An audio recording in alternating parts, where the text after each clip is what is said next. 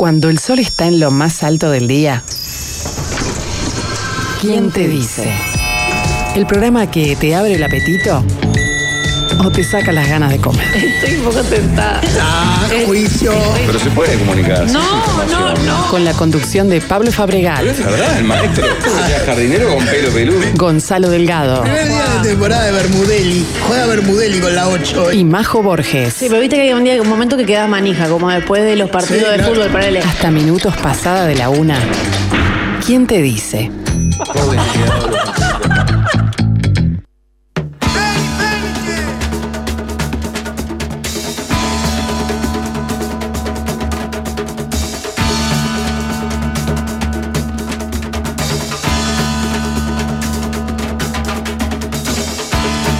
Cielo te están llamando y en una de esas los vas a oír. Allá en el suelo te están llamando y en una de esas vas a morir. Tal vez che, che. te digo che. Allá en el viento te están buscando. Mide más de 1,90 y se parece cada vez más a la idea que tenemos del Quijote. Tiene 73 años y 5 hijos, le dicen flaco pero también tinta brava. Es músico, murguista, publicista y autor, fundador y letrista de la murga Falta y Resto. En 2016 sufrió un paro cardíaco que lo tuvo 19 minutos sin respirar y a raíz de eso estuvo 12 días en coma. Soñó con esta canción cuando volvía a la vida. Fue letrista de canciones como Que el letrista no se olvide, tangos como De la Canilla y Don Carlos e himnos como El grito del Canilla. Vive en Villa Argentina y tiene una autobiografía publicada titulada Tinta Brava, el hombre que quería hacer cantar al mundo. Este 30 de mayo se presenta en un espectáculo muy especial en el Teatro Solís, presentando el disco Tinta Brava y el bandón murguero. Para hablar de eso y más, tenemos acá al, al flaco Raúl Castro. ¿Qué hace? ¿Cómo estimado? andamos? ¿Cómo anda la barra Bienvenido, qué placer de esta tenerte ya por acá. legendaria mesa? Casi agrego eh, hincha del gris de Parque Valle, que no estuvo en la Sí, bio. eh, una corrección a la biografía. Seis hijos. Soy sí. Es verdad. Fue la Mora, la- Mora que anda por la Argentina ahora que. O, o el Antonio, uno de los dos últimos, Mora y Antonio. Quiero pa- qué- Uno qué de esos prole, hombres que le has dado a la patria Mucho más que versos. es Yo impresionante. le La dado, cantidad sí, de pues si tengo mil. Cada vez que la gente me, me para en la calle, vos sabés lo que es vivir el cariño de la gente, es una cosa que no se puede más. Ustedes lo saben, pero eh, eh, recuerdos que te. Acá me puse a, a entrar- entré y ya nos quedamos conversando de, de un cuplé, ¿me entendés? Con un compañero ahí. Son cosas muy lindas, son premios que uno nunca se imaginó que iba a tener. Pero el cariño ese aumentó después de, hace mucho ya, ¿no? De la, de la segunda vida. Sí, sí, aumentó, Sí. aumentó, claro. Eso contribuyó. O capaz ya estaba y aumentó la percepción, o que te lo dijeran. O que te lo dijeran más por la duda. Yo, yo vi, vi por el ojo de la cerradura el día de mi velorio. Vi cómo lloraba la gente, cómo lo triste que estaba. lo- mi gente, ni- sin duda, pero Mm. cosas que me, que me contó la gente que se venía la, la- allá al frente de la médica uruguaya a rezar, ¿viste? Y cosas de esas. que- Que nadie puede verlo nunca y vos Y lo yo viste. tuve, ¿entendés? Lo que soy un bendito. ¿Y cómo fue bendito. la historia que, que, que contás de esta canción que escuchaste Claro, mientras yo estaba? Que además dice allá en el cielo te está esperando y hay un tema con los, con unos llamando, claro. caballos. Yo no sé cuándo es esa, esa visión. Seguramente debe haber sido de los 12 días que yo estuve en coma. No específicamente de los 19 minutos que estuve muerto, Claro, digamos. Pero tal vez. Pero es lo que recuerdo. Capaz que sí es de ese momento. Me doy el, beneficio de la duda. Y yo estoy caminando por, el agua, en la playa del cerro, en dirección a un, buque que está amarrado ahí, todo arrumbrado contra el horizonte, ¿viste? El sol se está poniendo. Todo es medio naranja y azul. Y voy caminando así y, a mi costado aparece mi gente muerta. Mis viejos, el choncho que cumplió años ayer. Sí, Danubio es una publicación de eso. Exactamente. Y aparecen y de repente se escucha, allá en el cielo te están llamando, ¿me lo vas a oír? Y cuando y de repente es, veo que el canario, eh, cuando el canario Luna dice, Feni, Feniche, no sé qué, no, no baja, dice no sé qué, como con unas cintas así me agarran de los brazos y son mis hijos que me están tirando de arriba. Que después yo estaba todo atado en la sala, ¿viste? Capaz que tiene que ver eso con que está. Que tenía las muñecas Claro, no arrancarte viaje cosas. no, las cosas, estaba entubado, todo mal. Y bueno, y, y ahí uno dice, yo qué sé, qué momento, qué lugar me llevó hasta acá. ¿Por qué caí de este lado ¿Por qué caí de este lado y no del otro? Y eso te convierte en un tipo más místico. Mm. Te atreves a reflexionar sobre el asunto de la vida, en tus letras. en- Yo salí y escribí una misa.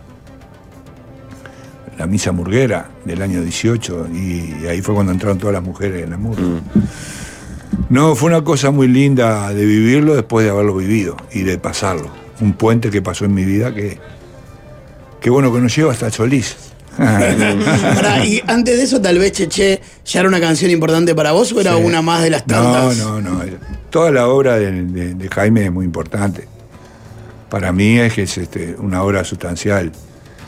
Para mi vida particular, pero para Sin la duda. música uruguaya. Ah, bueno, pero podías tener más cariño con algunas canciones en Sí, no particular. es de las que más amo, Es de las que más o más. no es de las que más Ah, no amo, era de la. Ahí va. Pero es la que me salvó la vida para mí. A partir de ese momento. claro, claro. Es de las historias más increíbles de alguien en coma que he escuchado. Sí, Porque de estás ahí, verdad. estás en el borde entre la vida y la muerte, ves a tus Sí. seres queridos que ya no estás, es como en- entre que puede ser tu cabeza que ya sabe que estás entre los dos mundos, o bueno, o algo un poco más místico. Cuando salí del coma, lo- después de, bueno, de la sorpresa de lo que me había pasado, que me contó la Nati, mi mujer, en ese momento me contó lo que me había pasado y no lo podía creer. Me veía todo atado, no sabía qué había pasado. En el CTI. El doctor Machado me dijo, ¿qué querés? ¿Cómo te, ¿Por qué te aferraste tanto a la vida? Me dice el tipo. ¿Y sabes lo que le contesté? Por el sabor de la manzana, doctor. la manzana verde. ¿Usted vio cuando muerde la manzana verde? Yo quería sentir el sabor de la manzana, no podía ser que no lo sintiera más, ¿entendés? Qué loco, ¿no? Debe haber quedado impactado el médico. Claro, hasta el, día de hoy, algo. hasta el día de hoy se, lo- se acuerda, porque lo sigo viendo, porque me, me chequean y todo, ¿no? Una Claro. vez por año. A Machadito, que le mando un abrazo, un crack.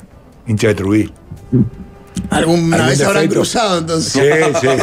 Una vez le ganamos en la cancha nuestra con gol mío. O sea, ¿En serio? Sí, en la cancha ¿Vas Tabaré. cada tanto a ver a Tabaré o ya hace tiempo? Ahora mis hijos me están dando manija porque por suerte son de la tribu también, todos los varones. Y la, la- mi, mi hija mujer no.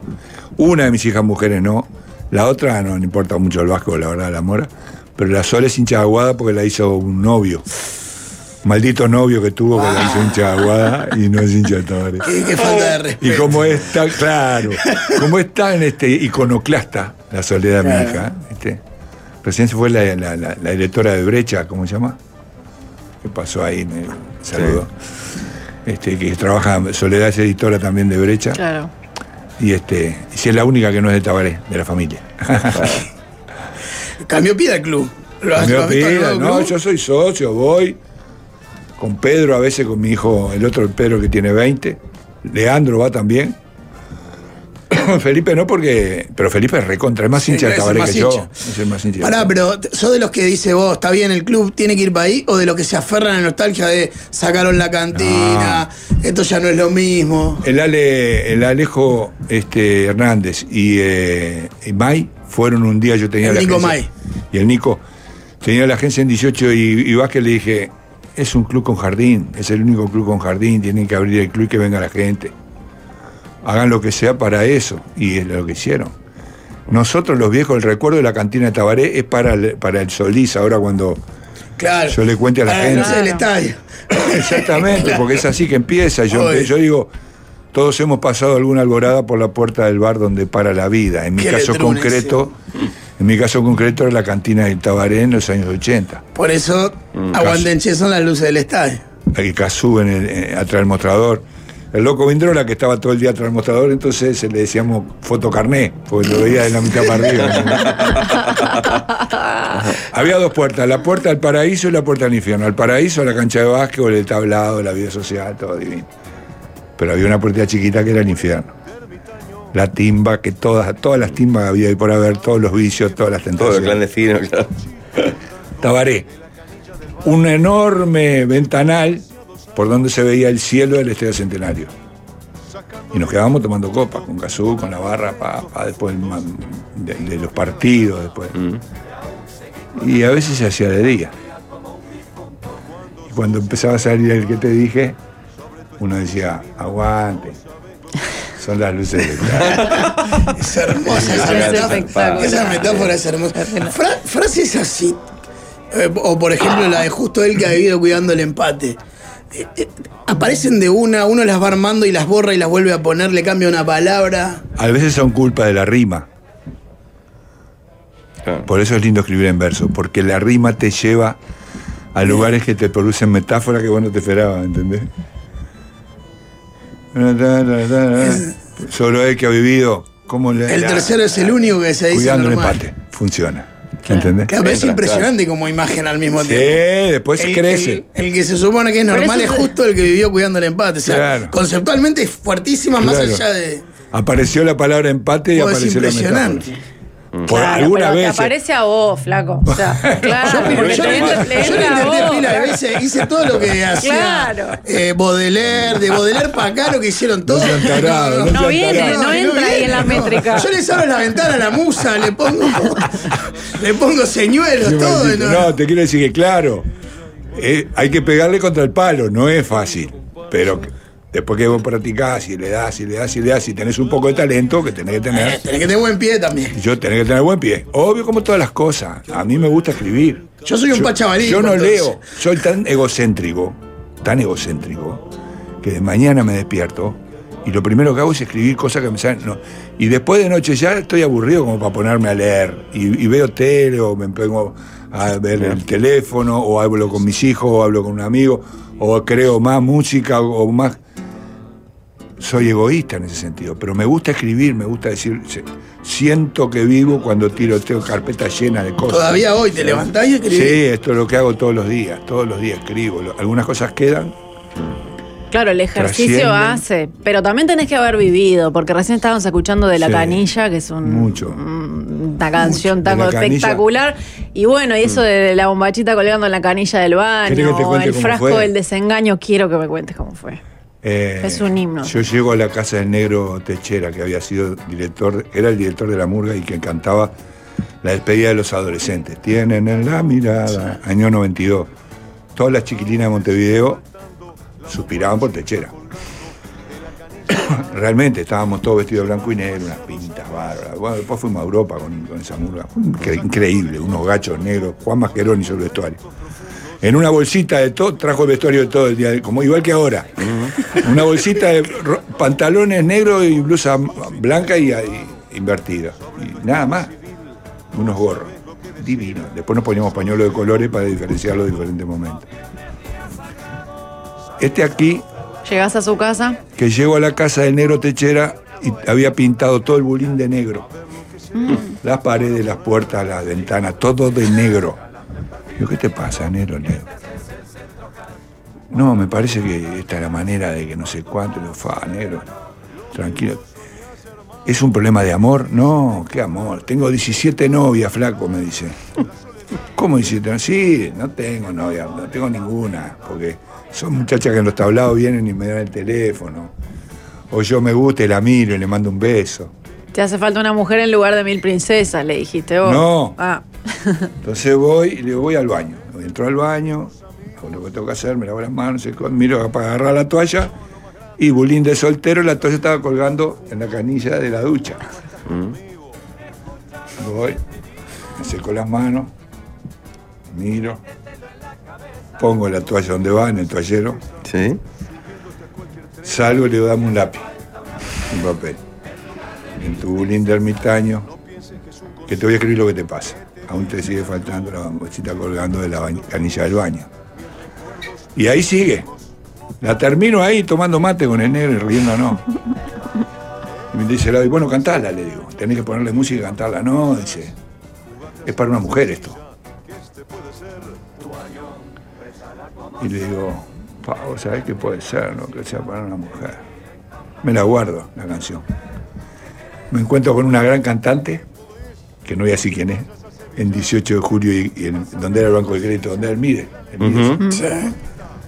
Y le digo, le- tengo un tema para vos. Me dice, no, no me gusta el nombre. porque yo le había puesto la bombachita. Que después no pudo porque había una cumbia que se llamaba la bombachita.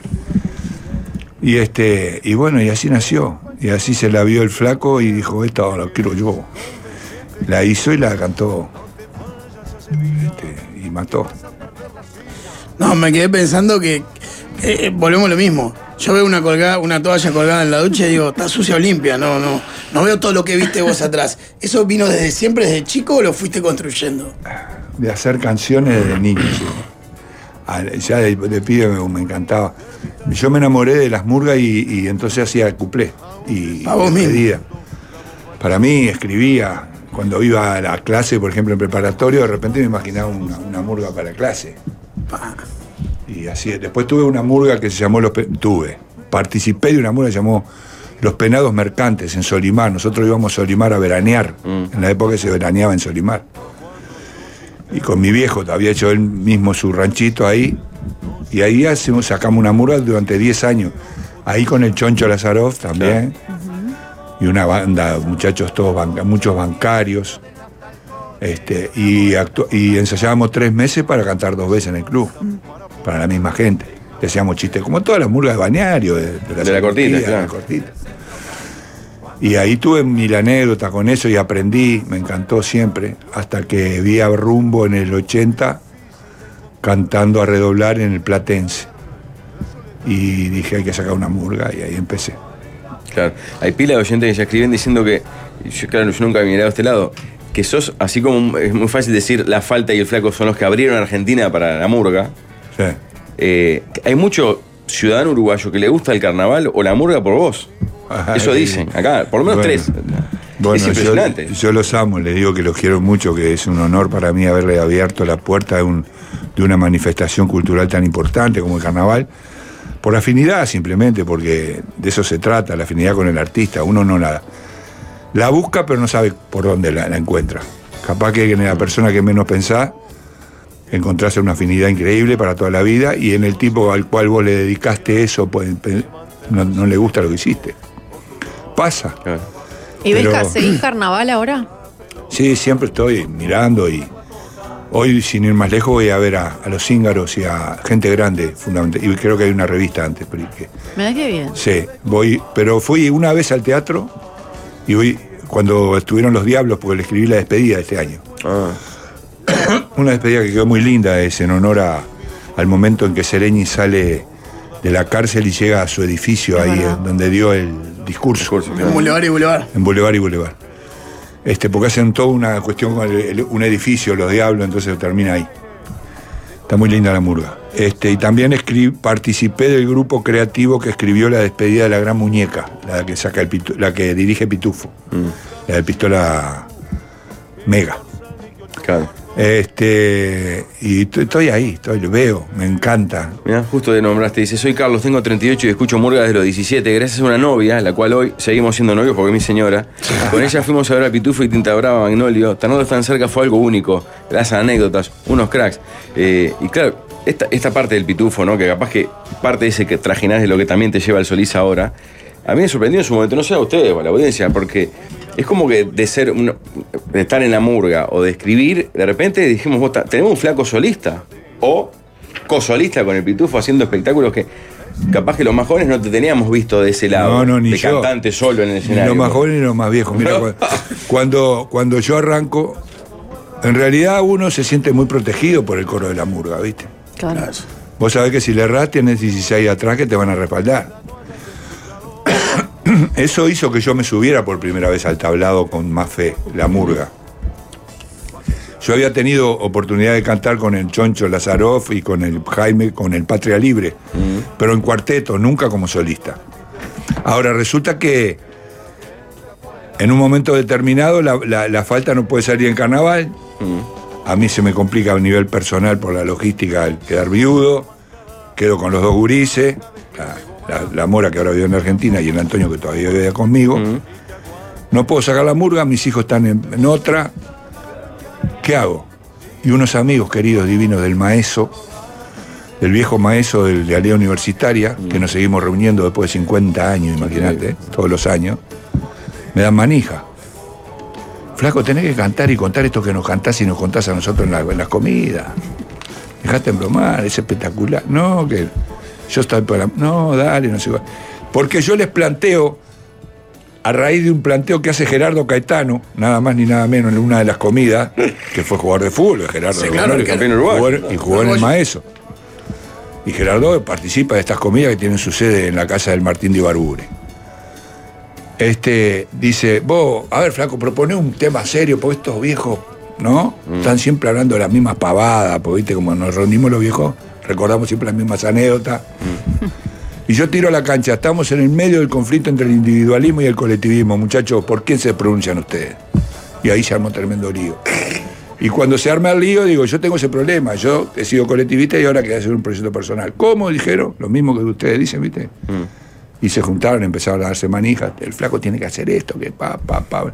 Fueron a hablar con Grieco. Fueron a hablar con, fueron a hablar con este botija, eh, que es genio, este, después está en escena, vestuarista, todo, el Nacho Cardoso, que es amigo mío. O sea, se empezaron a mover más que vos. Por mí. Por vos. me, dij- me dieron todo cocinado. Ocho funciones en la sala Citarrosa. Yo dije, está, está tan loco, está más loco que una cabra. Y resulta que la gente respondió. Hicimos las ocho funciones, grabamos un disco, que es el que vamos a presentar ahora en el Solís. Y empezamos a trabajar. Ya fuimos a la Argentina, a varios lugares. Acá en Montevideo también hemos trabajado, pero sobre t- en el interior, en Colonia, en Maldonado. Pero sobre todo hay como una chance, ¿viste? Mira, mi hijo Pedro, perdón, ¿eh? Esto Sí, es, escucho, es sí. Radio Verdad. Radio vivo. Sí, Estoy en el medio de una nota en El Sol, hijo de mi corazón. Pensé que lo ibas a buscar. Ahora te llamo, ¿puede ser? Un éxito. El Pedro. Divino, Radio el Pedro Verdad. tiene 20. ¿Y armar el cuadro fue fácil? ¿O juntaste a gente, amigos, de gente de la mura? ¿O cómo hiciste para armar el equipo ahí? Y fui a buscar el mejor y le dije cómo lo hago. ¿Y a quién es el mejor? Andrés Lazaroff, el hijo del Choncho, que tiene la orquesta de las mil melodías, que no se la del Cuarteto del Amor, que fue director de La Falta, que me conoce, es como si fuera otro hijo mío, ¿viste? Lo amo. El tío, soy su tío rico Macpato, me dice. El tío rico Macpato. Este, y hizo él todos los arreglos. Y fuimos buscando lo que precisábamos. La batería está el ratón Angiolini, el buco, este buco Wiener y una gurisa divina, este, que en este momento me estoy olvidando el nombre, como No pasa nada. Y en ese show eh, me, vas me echando tus, tus anécdotas de, Claro. de historia de vida. Yo cuento mi vida, lo- mejor dicho, Raúl Castro cuenta la historia de Tinta Brava. Bien.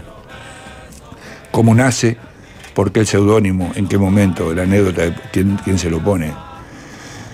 Eh, ¿Qué pasaba eh, cuando el tipo arrancó, lo que fue pasando a lo largo de los años, después cómo se fue transformando y lo que soy. Y en ese lugar este, la gente queda muy feliz porque también se reconocen en muchos momentos, ¿no? Claro. Y por otro lado, porque tiene textos que, que han trascendido el tiempo y que los cantás ahora. Por ejemplo, hacemos un, un fragmento del cuplé de la gente, ¿no? Y en un momento determinado, por la gente nuestros cantos, dice la, uno, el mono da costa. Altivo, atento, sonriente. Y dice uno, que soy yo, perdón, es también seguro. ¿Y usted quién es? soy la gente. Cuando llega fin de año yo compro la lotería. Y todo eso que vos contás, eh, pasa ahora que estamos en momento de elecciones, como en ningún momento, cuando le van a pedir el voto, cuando bla, y la gente siempre en el mismo lugar. Pero también, perdona, hay una cosa con eso. Cuando yo te, yo te escucho recitar el cumpleaños de la gente y me traslado mental y emocionalmente al tablado del Miramar, a finales de los 80, principios de los 90. Claro. Le debe pasar a un montón de gente que cada paso del espectáculo lo va conectando con cosas de su vida. Sin duda, y además en, en un en este, entorno musical que es muy íntimo. No es el de la murga, que es muy agresivo siempre, muy. sino contando lo que la murga, Claro. reviviendo lo que la murga. Entonces, Claro, excelente. por ahí un bandoneón, Más por ahí un contrabajo, más más, claro. intimista, lo, lo- lo llevamos abajo el lugar. Y hay un momento que sí, que explota, que todo el mundo canta, baila, hacemos mucho, mucha joda también. Mucha risa también. El mono da Costa hace tres cuplés. hace la historia del Uruguay, el ciego, el sordo y el mudo y el cuplé del golero, que son jugar y cobrar, ¿viste? Son esas joyitas que quedaron de la, de la vida en el carnaval, que está. Un tipo solo parado pa- haciendo pavada y la gente se descontilla de risa. Recién estabas hablando de tu historia y de todo lo que vas a contar en el show y decías eh, el tipo, Tinta Brava, el tipo. Estabas hablando de vos en tercera persona. No, estaba hablando de Tinta Brava. Por eso. Está por adentro, por afuera. Por eso, este, te resulta Brava- fácil, más fácil ahora mirar así como Sí, de es- afuera, un después del accidente, por ejemplo. Fue un buen truco eso de la vida, poder mirar así de afuera a Tinta Brava, porque Raúl Castro es, es- es un pecador, pero Tinta Brava no le erró nunca. Tinta Brava no se mancha. ¿Entendés? Está bien esa dicotomía, hasta para Claro. vos mismo está bien. Por eso, por eso, porque además te obliga a ser coherente, porque es un viejo botón. Si vos no sos coherente, viene Tinta Brava y te pega la mano así, te dice, no, dice que usted es Tinta Brava, ¿eh? Y ahí va de vuelta, a veces para hacer reír o a veces para criticar, y a veces para acariciar también. Porque Tinta Brava puede ser muy tierno. Qué De cosa hecho- los artistas con el, la persona y personaje, ¿eh? Y sí, es un tema. ¿Cómo se maneja eso? Porque no siempre, no siempre es positivo, digamos. Ah, para mí me es fascinante. Ok. Sí, sí, a mí me, porque yo estoy contento con los dos. está bien. El Flaco Castro es buen tipo, ¿no? Erra, pero tampoco tanto. y Tinta Brava, ya te digo, muchas veces este por terco le ha errado, pero no lo reconoce. El por terco que es, dice, yo no perdí nunca, flaco, me dice. Para él va invicto, ¿me entendés que es un, viejo gil? A veces me dan ganas de matarlo. Eh, la- las luces a las que, que, que brillan para Tinta Brava, ¿llegan a tocar a Raúl Castro o, o Sí. logra mantenerse? Sí, llegan a tocar y a veces hay que sacársela del un poquito, ¿viste? Sí, sí, sí, claro, toca, toca. Pero yo tengo la suerte de que mi viejo me nos, nos crió con mucha modestia en, en la actitud. si bien soy muy egocéntrico, también este, sé que la gentileza de la modestia es una cosa que la gente agradece, ¿viste? Este, conversar con el que te para, saludar al que te saluda, perder o ganar un minuto hablando con alguien que te trae un, un interés por algo de lo que vos hacés, porque sos una persona pública y que te estás exponiendo justamente por eso, porque le guste a la gente. Claro. La- Mirá, Popular, mensajes de todo la tipo, ¿no? palabra popular. Flaco, este mensaje de- llega de Colonia. Dice, Flaco, quiero ser tu amigo. O quizás el viejo que ya no tengo. Qué Ah. grande que sos. Gracias por tanto. Comemos un asado en Colonia cuando quieras. Dale, vamos arriba, comemos ese asado. sí. Debe pasar pila de, de esas identificaciones con gente que vos tratás y no conocés, pero te hablan como si te conocieran de toda la vida. Es que me conocen de toda la vida. Por me eso. conocen porque yo vi- visité todos los barrios durante 40 años. Hay gente en el Flor de Maroña, por ejemplo, que tiene fotos mías en la casa. Él con la hija, la hija con el hijo, el hijo y cuatro generaciones. Como que es posible y bueno, y estoy ahí. Claro, ni un político Eh. en campaña. Y me dijo tipo, ¿y cómo me pone? Y porque para mí los cras son los que vienen al barrio, flaco, me dijo. Ah, que es lo que pasa muchas veces en carnaval y no nos damos cuenta al, al haber entrado por la televisión así, de la manera que entró, Claro. Que la visita del artista al barrio, esa es la verdadera esencia del carnaval montevideano. claro. Esa es la verdadera Y esencia. que hay Sí. mucho más centralismo del que creemos. Pero- Mucho Que más. mucha pero- gente no llega a 18 ni de pedo a ver algo. No, no, no. Y el carnaval hoy se ha vuelto muy concurso. Carnaval. Claro. Incluso muchas veces, no importa, pero muchas veces es como hasta una uy, hoy tenemos que ir hasta no sé dónde. Este, cuando antes era la esencia, era el barrio. Es que tiene que seguir siendo la esencia porque es lo que lo diferencia. Eh, la, la posibilidad de que la, gente que no, que no tiene acceso directo a la cultura vea a los otros barrios, que son cada uno de los conjuntos, representados ahí arriba, haciendo intercambio, porque cada conjunto tiene un, un- un- un- o cada barrio tiene un conjunto más o menos cerca. Claro. Y esa generación de cultura es lo que el, el- el- el- el futuro gobierno, porque hasta ahora lamentablemente ninguno lo ha hecho, a través del Ministerio de Cultura también tendría que incentivar la formación de grupos este, colectivos de cultura por todo, por todo el Uruguay con una polenta bárbara, porque este país tiene que, es un generador de artistas, si lo sabemos apoyar, si le sabemos dar este, impulso, un generador maravilloso. A mí no saben, me manda, ayer me mandaron un pibe que canta, amigo de Darío Torgués, que salió en la falta hace años porque no saben cómo guiarlo. Lo escuchás cantar y te querés matar. Tiene 12, 13 años. Parece el zurdo Besio. Es una cosa increíble. Y bueno, viste, hay 20, 20 mil. Que no se pierdan. Y la murga lo que logra, y ustedes lo saben mejor que yo, es que discutan, aprueben y canten haciendo reír. ¿Qué más quiere darle a los jóvenes? En el carnaval 2019 salí en Humorista Sociedad Anónima y la sede era en Aute, la compartíamos con la falta. De los mejores momentos de ese carnaval fue una noche donde volvimos de los tablados y estaban ellos de Cantarola. Cuando quise acordar, estaba tomando una birra del pico, cantando en panza con el flaco Castro canciones de la falta. Listo, me puedo morir en paz. Cantando en panza es lo más uruguayo, porque ay, le falta el asado cerca. Sí. Flaco, Todavía metés cantarolas así, pos. Bueno, eh, sí, cantarme es lo que más me gusta. Siempre cantar, cantamos, sí, cantamos, cantamos. En mi casa cantamos, yo canto mucho, cocinando, canto. Bañándome sin duda, porque suena bárbaro cuando Claro. está en el baño. ¿Ves? A mí no me pasa tampoco. recién hablabas de lo popular y tu definición de lo popular. Una de las cosas más populares en las que participaste fue el grito del canilla, que fue un éxito por todos lados y también un poco inesperado por cómo surgió. Me gusta la anécdota de cómo la compusieron con Jaime. ¿Nos la Claro, en, en realidad es una canción por encargo, Sí. porque eh, te- necesitaba... Un día yo trabajaba en Punto, era creativo de Punto Publicidad. Y a la vez, plena década dorada del 80, la murga a full. El Canario Luna era un espectáculo, habíamos hecho el brindis por Pierrot. Y Elvio Acuña, gran cabeza, de la ge- el, dueño de la agencia, claro. me dice, Raúl, tenemos que hacer una- un, un aviso para el país con Jaime y con el Canario Luna. ¿Vos me lo podés contactar? Sí, como no le digo. Llamé a Jaime. Habló Jaime, y, pero Jaime puso como condición de que quería, que él no era jinglero, le dijo. Yo hago canciones, no jingle, dijo Jaime. Eh, Jaime. pero necesito que la letra la haga Raúl Castro. Pues yo trabajaba en la agencia. Entonces me, me encomendaron a mí Claro. hacer la letra. Por supuesto, dijo Jaime también, que vamos a considerar los honorarios de Raúl Castro por fuera de la agencia, porque acá yo no estoy contratando al, al publicista. Sí, dijo Elvio Acuña, está todo bien. Me acuerdo que me dieron una heladera y una cocina. no me. No quiero preguntar qué pidió el canario porque ya alcanza con la anécdota de brindis No, no tengo idea lo que pidió. Palcanilla ya se había avivado. Ya, Ya no Me pedía, parece no que arreglaba con un cajón no de birra. arreglaba con un cajón de cerveza, no. Bueno, escuchá. Entonces nos juntamos con Jaime en un apartamento que tenía ahí en 18 arriba del día. Y ahí laburaba el loco, no sé qué, una botella de Mapay, de la caraquelada color ámbar, dijera Kesman. Y empezamos, pa, pa, pa, pa, pa, pa. Y en un momento uno dijo, no me acuerdo sinceramente quién fue.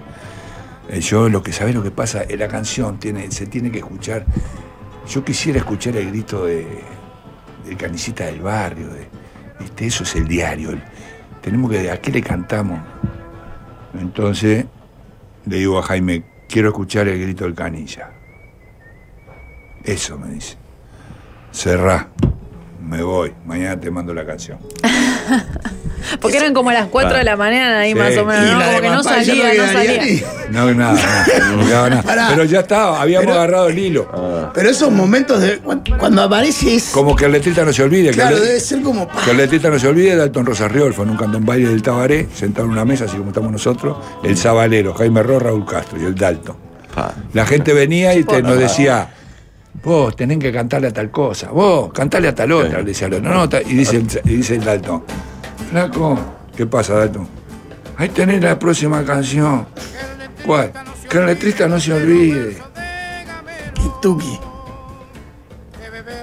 Vos, Jaime, mañana te mando la letra.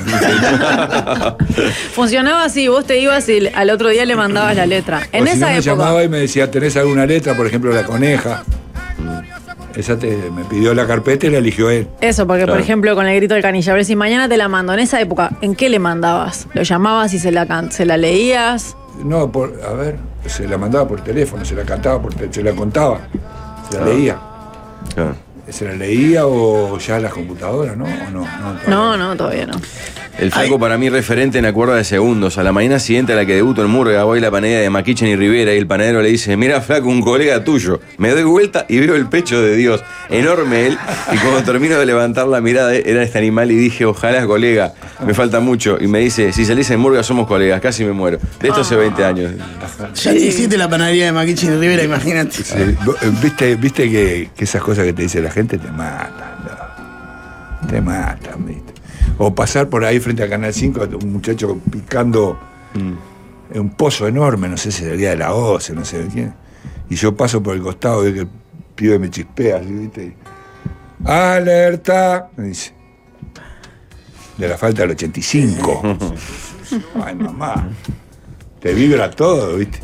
Yo, eh, cu- ¿cuál es? ¿Tenés un recitado preferido de todos los que. Sí, tengo uno. A ver. Al marchar, no queremos dar consejos, ni mensajes ni frases rimbombantes.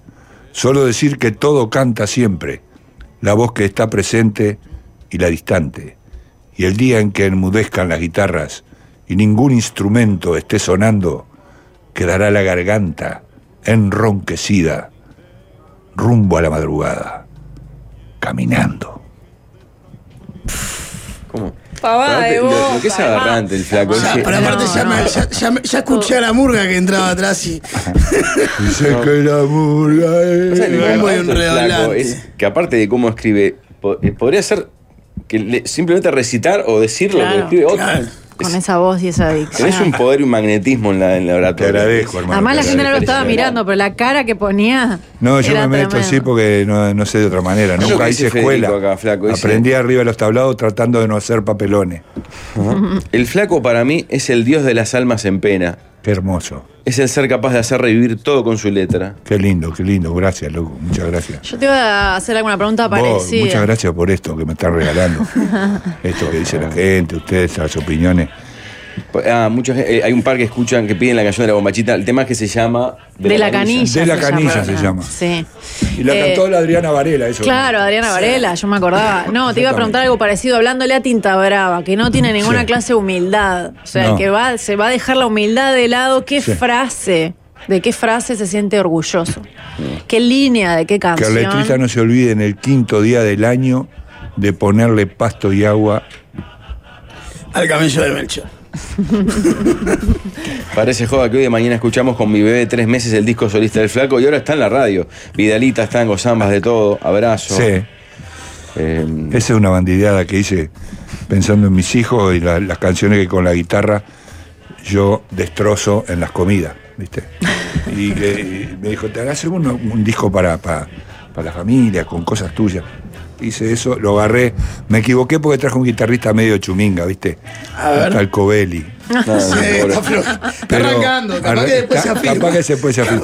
Pero quedó lindo, un hermoso disco. Allá por el 15, 16 lo hice. En el año 2001, el último día de carnaval en el Club Malvin, hubo fuegos artificiales y cerró la falta, con todo apagado. Las luces de los fuegos iluminaban a una persona que doblaba en altura al resto y era el flaco Castro. Qué lindo. ¿Cuánto Eh. estás midiendo, flaco? 1.92. Hoy de pibón no jugabas igual, ¿eh? Y hoy no, estás bajito, hoy estás chiquito. Hoy estoy chico, sí.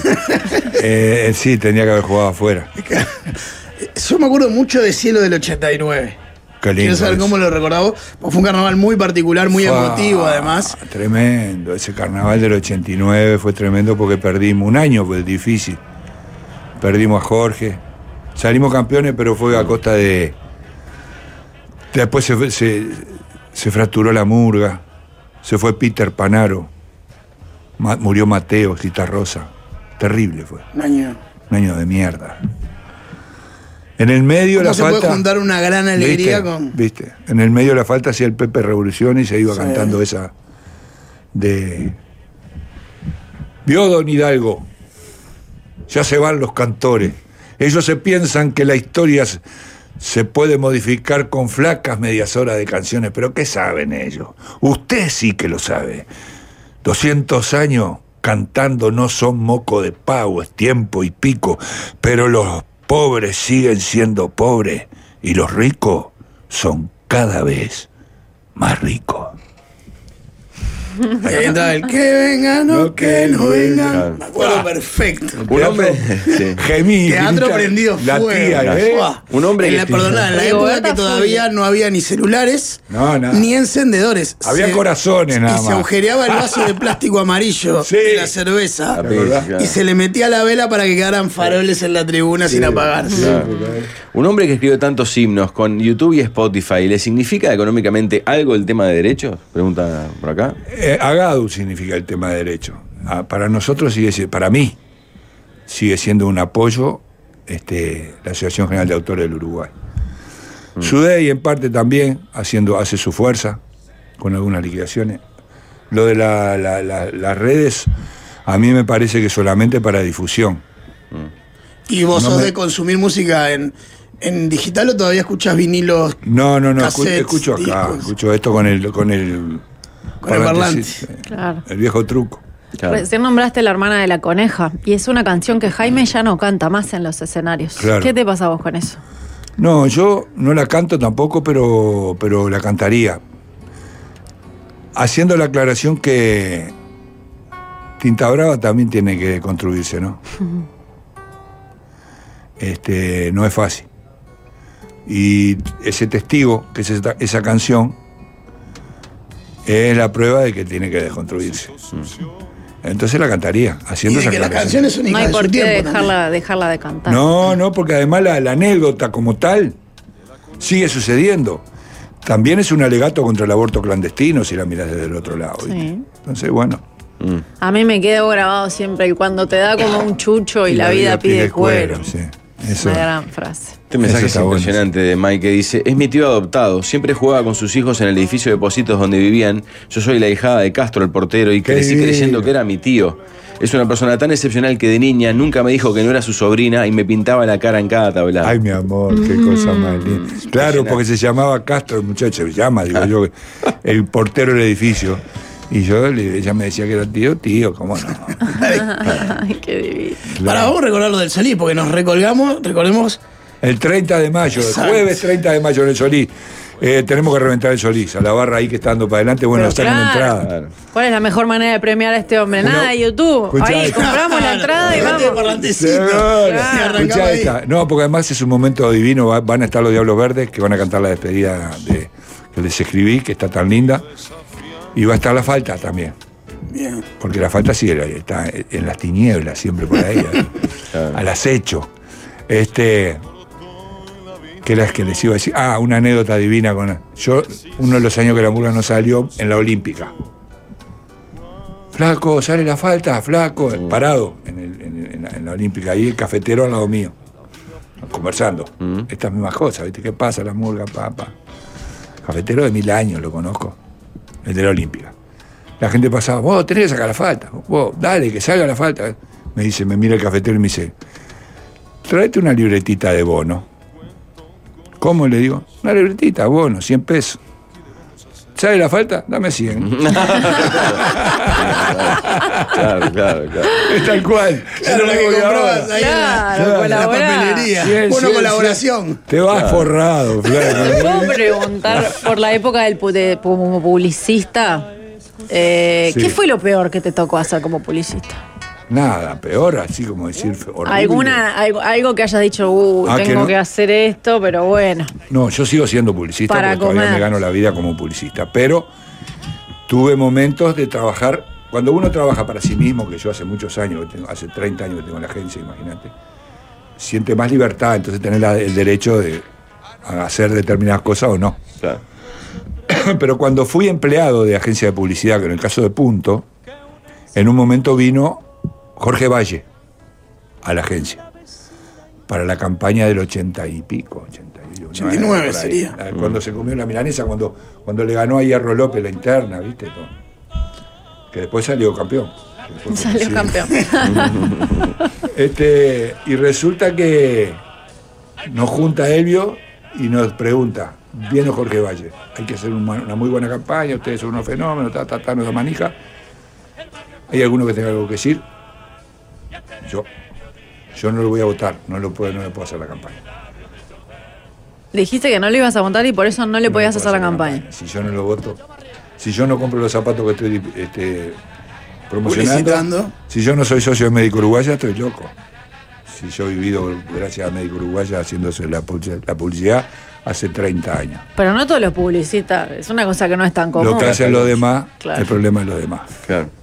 Yo le hice la publicidad a Danilo Astori hasta el día de, de su muerte. Y fui el que le puso el nombre a Asamblea Uruguay. Siempre con Danilo, siempre. Y nunca me dijo ni aguabá, ni esto, el otro. no. Y siempre lo voté a él. ¿Y ahora? Ahora voy a votar a Orsi. Ya está decidido. Ya está decidido. Qué grande, flaco. Bueno, nos tenemos que ir. Te mandan, perdón Ah, todos los mensajes que no hemos leído. Ratazo. Pero me quedé con este. Quiero que se sepa que yo lo avisé. Sí, esto. obvio. Yo me imaginé que nos íbamos Hasta a se quedar. lleva un regalo de un Sí. oyente que le hizo una caricatura en el, en el teatro. de ah, Fondo. Ay, qué una caricatura, nos Bastulo. mandaron la foto. Arroba bastulo guion bajo en Instagram. Gracias por venir, flaco. Y recordamos la fecha entonces, 30 de mayo en Teatro Solís. Están a la venta Ya las están a la venta. En, todo, en Red Pagos, ahí entrada. Ticantel. Gracias, flaco. Un placer Los conversar amo, contigo, como Chilena, Chilena, siempre. preciosa, te quiero mucho. Yo Y, sé. y, bueno, Yo te quiero en vos. cualquier momento vengo de vuelta. Dale. Bueno, el flaco Raúl Castro con nosotros, la tanda ya seguimos.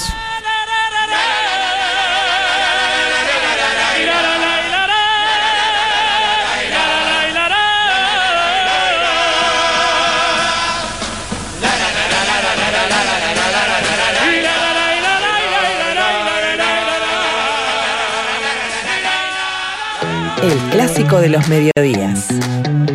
¿Quién te dice?